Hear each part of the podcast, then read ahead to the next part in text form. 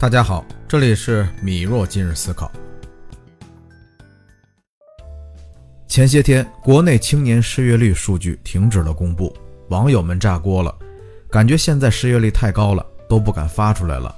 我身边也有很多人聊起这个，一个个压力都很大，而且各个行业的业绩也都不理想，搞得很多公司职场氛围又开始紧张起来了。公司各种制度越抓越严，身边想动的不敢动，都在公司里越来越卷。可是卷了半天，大家身心俱疲不说，也丝毫不见好转。其实要我说，咱们大可不必这样，因为听了我的话，你会发现，你的内卷大多都是毫无价值的自我感动。首先呀，我想先聊一聊我对内卷的定义。当我们处在一个竞争环境中，我们因为这当中有形或者无形的评价体系，或者我们感受到来自竞争对手超越自己的压力时，我们自主驱动的付出了更多的精力以及时间的过程，叫做内卷。在这个过程中，我们并没有获得实质上的或者额外的利益报酬或者奖励，与周围的人形成互相攀比的竞争心态，不只打破了职场中付出劳动获取收益的本质。还使所有参与内卷的人陷入了过度付出的窘境，平衡一旦被打破，大家越来越透支，而实际效益的产出往往还不成正比。你会发现，所有困在内卷里的人都认为，只要我足够的努力付出，我哪怕在态度上表现得比别人更好，我就会受到赏识。但真相真的是这样吗？我总说提高认知，就是希望我们每次思考问题时能够发现本质，或者能够站在上层去看问题。就比如内卷的形成，从行业分析，有可能是供需的失衡。比如提供服务的公司多了，竞价更加激烈，而导致你所在的行业营收下降，所以你们业绩不好，内部开始卷。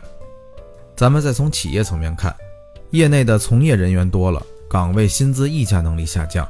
一个岗位空缺，后面有十个候选人排队应聘，你周围都变成了年轻干劲儿十足的人，最后形成内卷。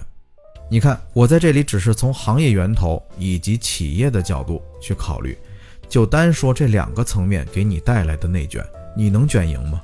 所以，为什么我说大多数人的内卷都是无价值的自我感动？感动到最后，自己没有找到方向，问题没有缓解，身体还垮了，钱还没赚到。这也是我为什么总在节目中提到要提高认知、提高思维。想明白这些，你就能发现，卷是没有用的。有时间不如真正去解决问题。当你认为你处在内卷之中，只能说明你没有发现问题的本质。如果真是这样，那还不如放过自己，好好休息休息，少一些自我感动，给自己时间和空间思考，没准更能解决问题。其实啊，我也是从卷王走过来的，曾经凌晨六七点在公司看日出，自诩是公司的中坚力量，但如今回头看，也不过像是个蛮干的傻子。所以我才了解认知的重要，选择的重要，而内卷真的不重要。因为无价值的竞争叫内卷，选择对了方向出发才叫努力。好了，今天的节目就到这里。如果您得到了启发，欢迎关注我并订阅栏目，也可以在评论区或者私信留下您的想法与建议，我都会一一回复。